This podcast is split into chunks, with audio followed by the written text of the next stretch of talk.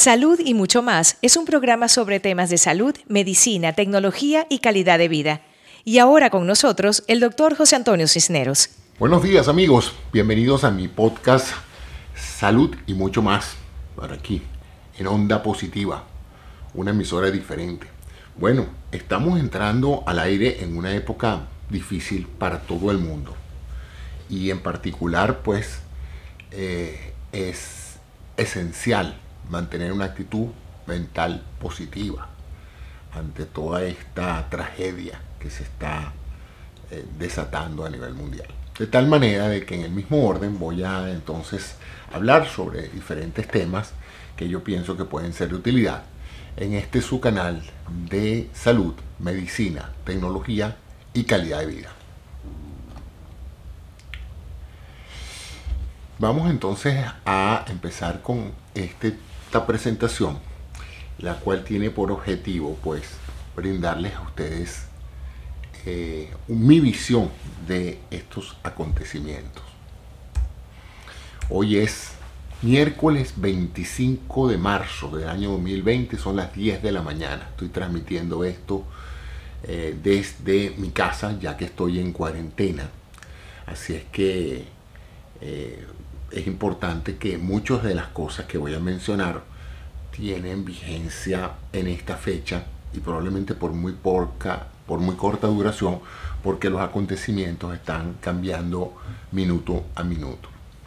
Pero quería comenzar este programa de hoy recordando la parábola del granjero, un cuento chino que creo que deberíamos recordar antes de que nos vuelva a ocurrir algo como lo que está pasando.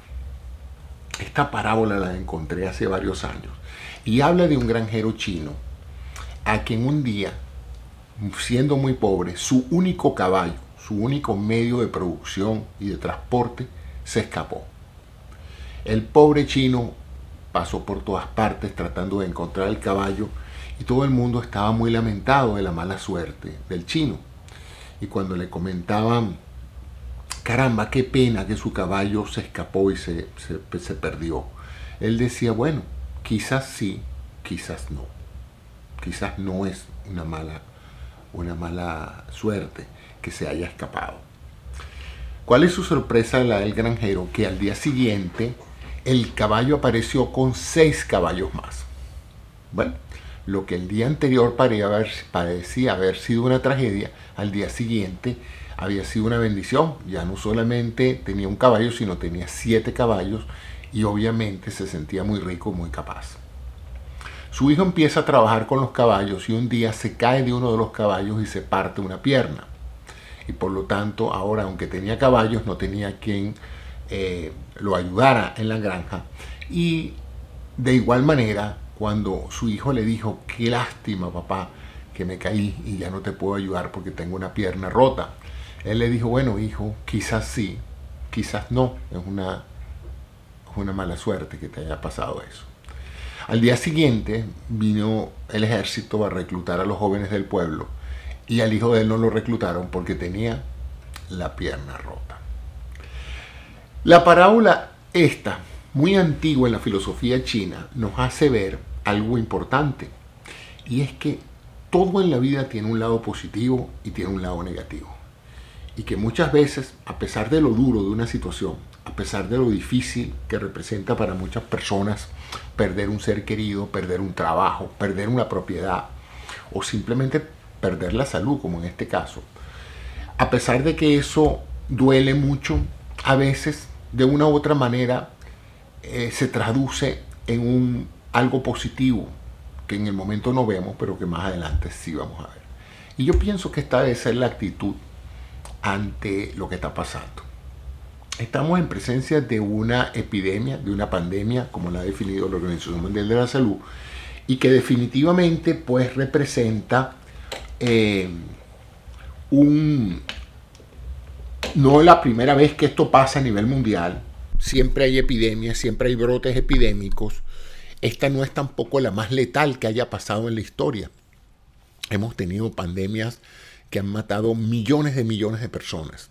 En épocas difíciles donde la medicina no había avanzado tanto, donde no había tantas vacunas, no había antibióticos ni siquiera, cuando la fiebre, eh, cuando la plaga de la influenza en la, al principio, hace casi, ciento, hace casi cien años, hace un poquito más de cien años.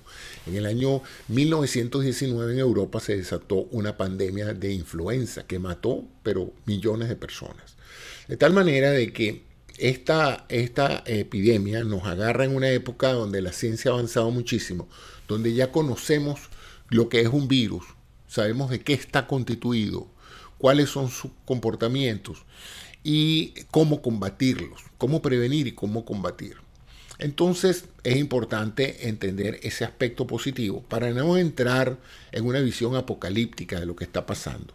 Eso no significa que le vamos a dar menos importancia a lo que está pasando. Lo que está pasando es importante y tiene sus consecuencias. Sin embargo, como les digo, eh, las, hay, todo tiene un lado positivo, y el lado positivo, en este caso, a mi juicio, es el grado de preparación que tenemos actualmente en comparación con generaciones anteriores. Y vamos entonces a qué es lo positivo de esta situación.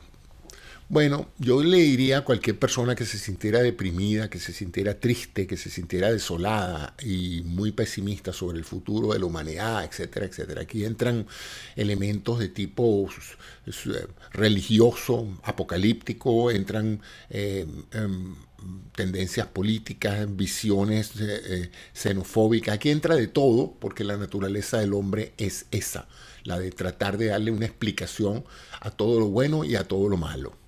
Y hay dos tipos de corrientes de pensamiento de la vida humana desde los inicios de esta especie. Una es eh, la, los seres que ante lo desconocido buscan la razón, la causa, la evidencia y cómo responder ante esa realidad. Eso lo vamos a llamar los logos, la mentalidad logos, la mentalidad que tiene por objetivo buscar realmente la causa de un fenómeno, darle una explicación, probar y tratar de tomar las medidas necesarias para que ese fenómeno o no se produzca o se produzca eh, con el menor daño posible. La otra corriente de pensamiento es la mística o la mítica. Esa, ante un fenómeno que no podemos explicar, en vez de buscar la razón del fenómeno, busca un mito que explique el fenómeno. En otras palabras, está lloviendo, entonces hay dos tipos de visión ante un fenómeno como la lluvia. Uno es averiguar cuándo llueve. Ah, llueve cuando está nublado. Ah, interesante, probablemente las nubes tienen que ver con la lluvia. La otra es, no, esto no tiene nada que ver, esto es que hay un dios que abre un grifo y llueve. Y entonces, bueno, ese dios es, muy, es el dios de la lluvia y tenemos que hacerle una ofrenda al dios de la lluvia para que llueva. Y vamos a sacrificar animales, porque probablemente el dios de la lluvia le gusta eh, que le hagan ofrendas para llover. Y entonces así ustedes más o menos ven eh, la tendencia que ha tenido el hombre a través de la vida de tratar de darle dos explicaciones a las cosas que lo rodean. Una a través del método de la observación y de la ciencia, y de eso se trata. Y vamos a ver que en el caso de este programa, Este programa lo conduce una persona con mentalidad científica, que siempre va a tratar de abordar los problemas en, en relación a sus causas y a sus efectos.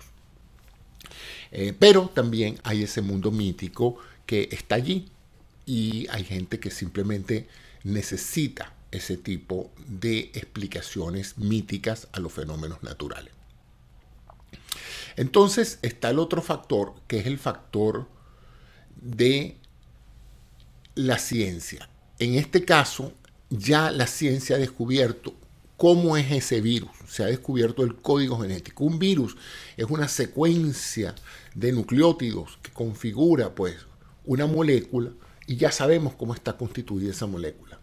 Eso es muy importante porque eso nos permite entender cómo es que actúa la molécula, en este caso el virus, y cómo desarrollar mecanismos para antagonizar ese virus, cómo bloquearlo, cómo hacer para que ese virus eh, pueda no penetrar a las células y contagiarlas y reproducirse, o cómo matar al virus literalmente. Hay dos formas de hacerlo. Una es evitando que el virus entre a la célula y la otra es destruyendo el virus. Cualquiera de las dos puede funcionar porque el virus solo puede replicarse dentro de una célula de un animal. No se reproduce solo en una superficie. Hoy por hoy, gracias a las investigaciones que se han realizado tan rápidamente como ha sido posible, hemos ahora entendido cómo se contagia y cómo evoluciona la enfermedad. La enfermedad se contagia por el contacto entre una persona y otra con las secreciones nasales, proyectadas directamente sobre la persona por efecto de la tos o el estornudo, o esas gotitas de saliva o de moco que caen en ciertas superficies. Las personas pueden en un momento dado tocarlas con las manos y llevárselas a la, a la cara, a la zona de la cara, que es donde están más expuestas nuestras membranas por la boca, por la nariz y por los ojos. Por ahí entran los virus e inmediatamente empieza un proceso de colonización. O sea que un aspecto positivo de todo lo que está pasando es que sabemos también cómo se contagia y cómo evoluciona la enfermedad. Esto es importantísimo, porque imagínense que tuviéramos una pandemia o una, eh, una, una enfermedad de la cual no conociéramos el agente. Y ustedes dirán, pero ¿cómo es eso? ¿Cómo que no conocemos a la gente? Es que en el pasado hubo pandemias donde no se sabía qué la causaba. Se daban explicaciones cuando la misma peste bubónica, cuando las grandes tragedias epidémicas de la humanidad, no se sabía. Se le daban interpretaciones míticas. Se decían que eran venganzas de los dioses, que eran eh, cuestiones demónicas, que eran castigos de los dioses a ciertas poblaciones y los castigaban con epidemias, etcétera. Hoy sabemos, pues, que esos eran agentes infecciosos que mataban mucha gente porque había una total ignorancia del mundo microscópico. No se sabía que había organismos vivos o estructuras muy pequeñas que podían enfermarnos. Entonces había toda una serie de explicaciones y de teorías, todas que eran puros mitos, ninguna estaba basada en la investigación científica. Entonces hoy sabemos todo esto y yo pienso que esto es un aspecto sumamente positivo. Sabemos cómo generar vacunas, sabemos que el cuerpo tiene un sistema, así como tenemos un sistema circulatorio que lleva la sangre a todas partes, un sistema respiratorio que oxigena esa sangre para que vaya eh, ese, ese gas tan preciado a cada, a cada célula del organismo y a la vez recoja el dióxido de carbono que el metabolismo produce. Tenemos un sistema gastrointestinal que deja entrar solamente los alimentos que necesitamos y nos saca y nos quita todas las toxinas. Así como tenemos varios sistemas, tenemos un sistema increíblemente sofisticado de defensa, que lo llamamos el sistema inmunológico, porque nos inmuniza ante las enfermedades, ante ese mundo microscópico de hongos, de bacterias, de virus. Este sistema los identifica, los mata y nos protege de sucumbir ante las infecciones. Este es un sistema desarrollado a través de millones de años de ensayos y errores entre seres humanos que sacrificaron sus vidas para averiguar cómo es que esto funciona. Y funciona sencillamente por la presencia de unas células que no tienen otro propósito sino defendernos. Son unos verdaderos, es un ejército verdaderamente bien dotado de células y también de algo que llamamos anticuerpos, que serían las, las armas con las cuales estas células combaten a este mundo microscópico de gérmenes, que llamamos gérmenes, pero que sabemos que hoy son bacterias, hongos y virus. Parásitos en general, que pueden en un momento dado introducirse en nuestro cuerpo y poner nuestra vida en peligro, aunque debo recordarles que tenemos millones de bacterias dentro de nuestro intestino, en nuestra boca, en nuestra nariz, y que conviven con nosotros en una simbiosis benéfica para ambos. Nosotros nos beneficiamos de que ellos estén allí y ellos se benefician de que nosotros les creemos un mundo donde ellos puedan replicarse.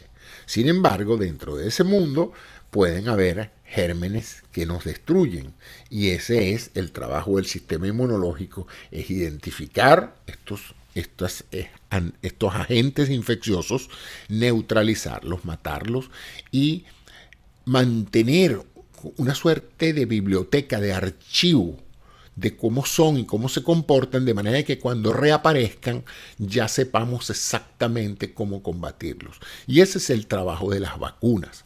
El trabajo de las vacunas es esencialmente eh, eh, estimular ese sistema inmunológico, informarle a, los, a esas células cómo producir los anticuerpos necesarios para reconocer un germen en particular y guardarlo en esa biblioteca de, de recursos de defensa para que cuando el germen se presente, ya el sistema inmunológico sepa cómo neutralizarlo y cómo actuar.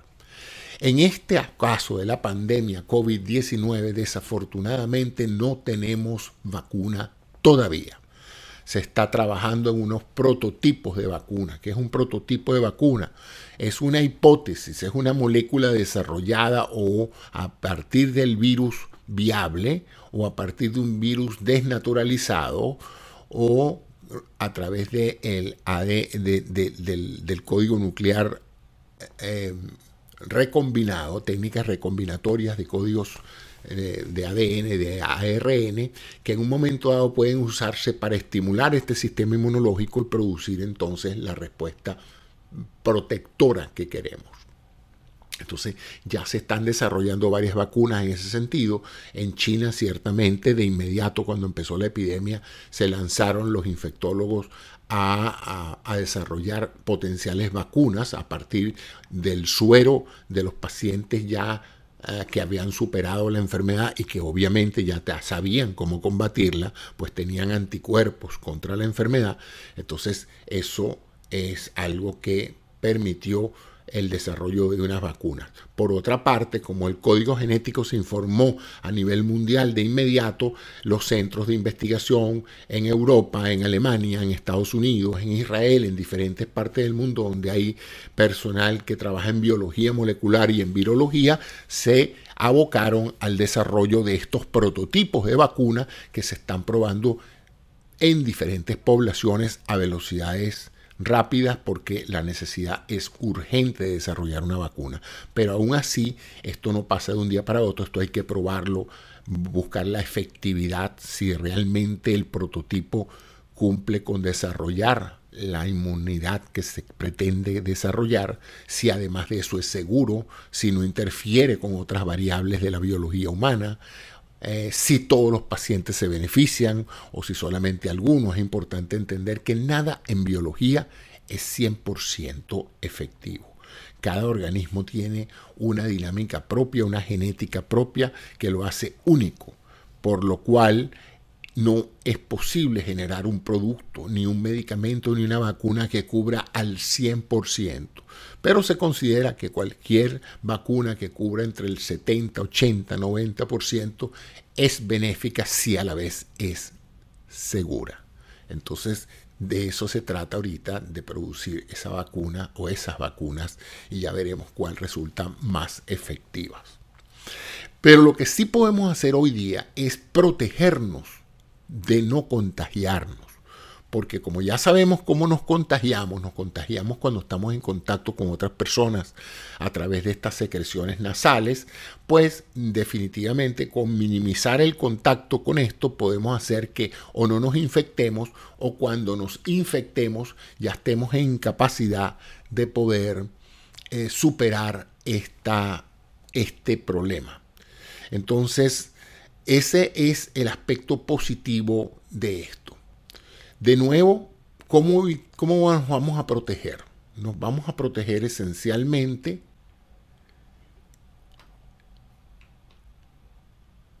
nos vamos a proteger esencialmente evitando el contacto, eh, lavándonos las manos bastante. Cada vez que toquemos superficies, estemos en la casa o estemos en el trabajo, si es que tenemos que salir a trabajar, yo le pido a todas las personas que por favor, si no tienen necesidad de salir a la calle para buscar alimento o para hacer trabajos esenciales para la sociedad, lo mejor es que no salgan.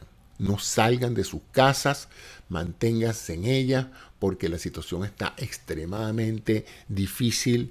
La, la infraestructura sanitaria no está diseñada para manejar súbitamente cientos de miles de casos en ningún país del mundo.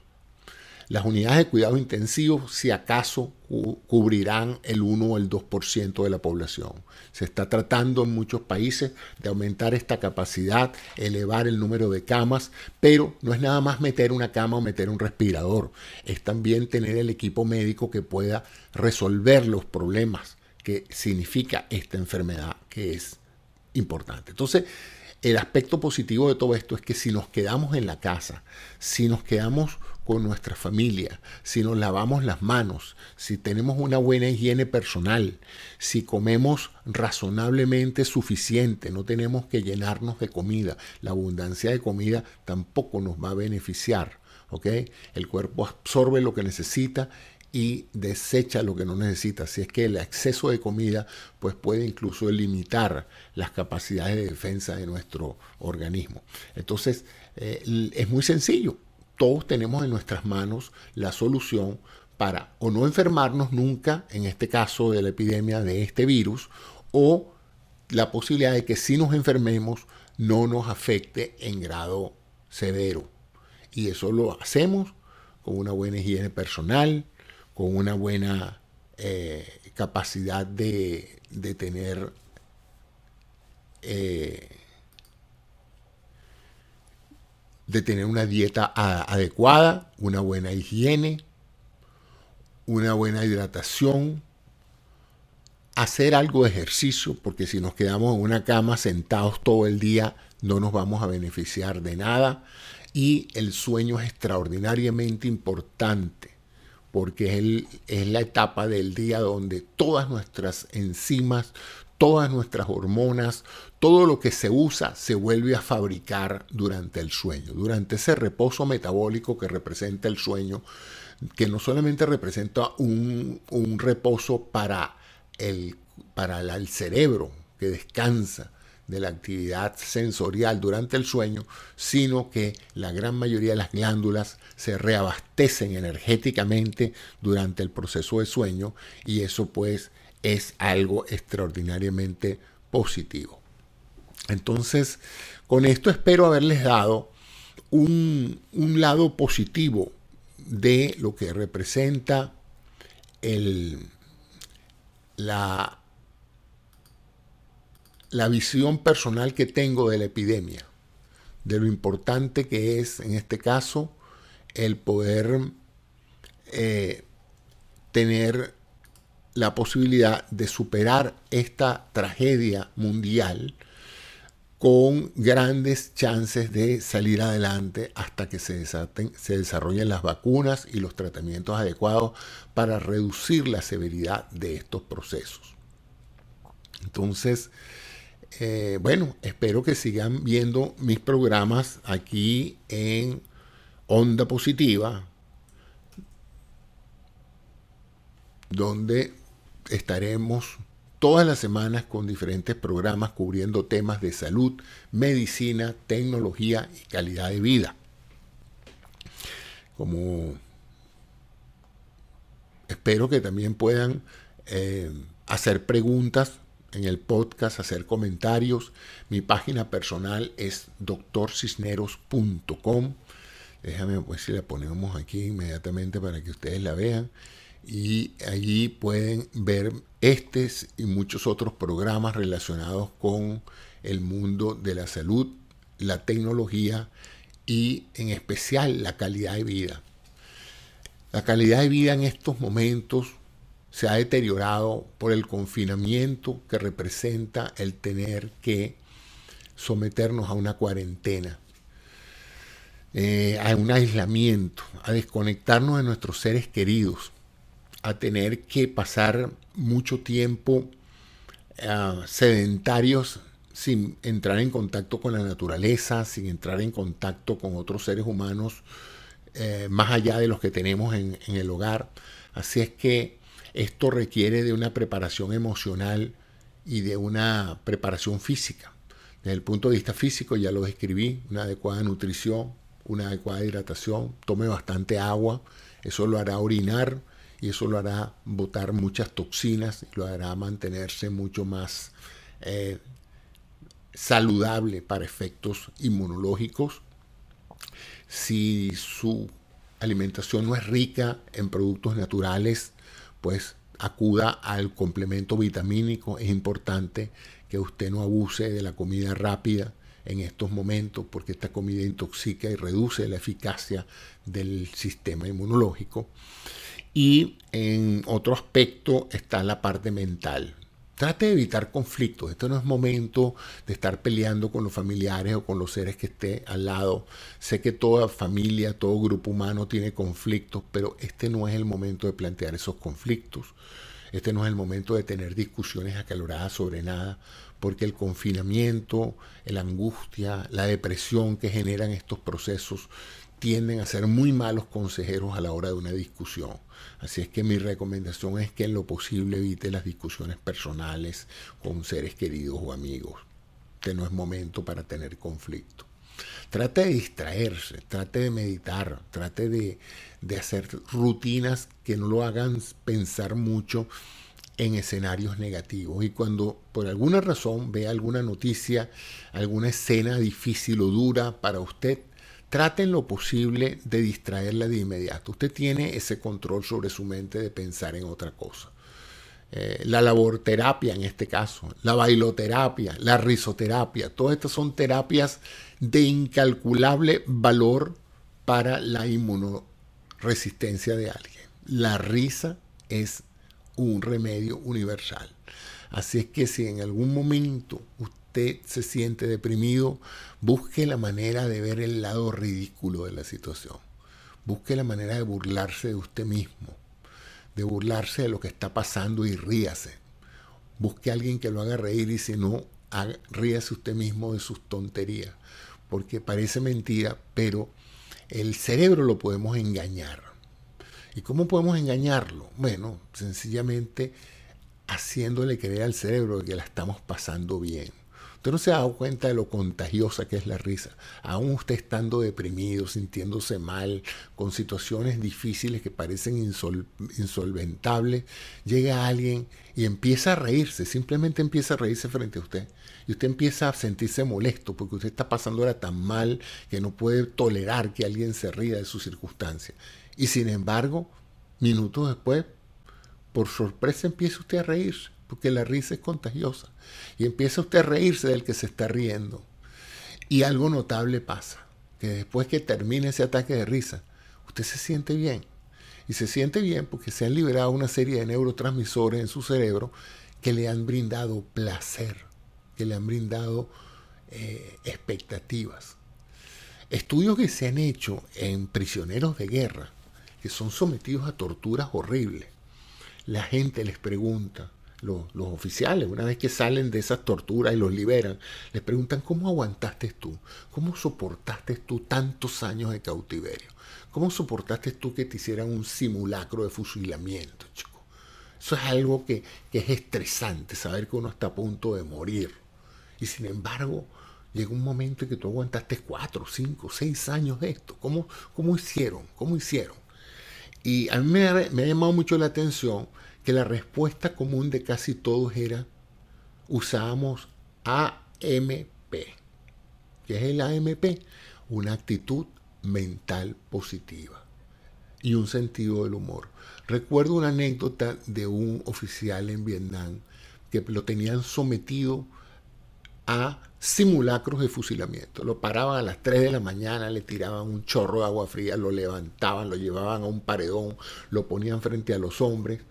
Y el hombre muerto del susto ante la inminencia de que lo iban a matar, el hombre este, sufría muchísimo y al final los soldados terminaban el simulacro y se morían de la risa los soldados. Y el hombre, viendo que ya esto pasaba consuetudinariamente y que el objetivo era arruinarle la vida y, y maltratarlo, resolvió cambiar la estrategia.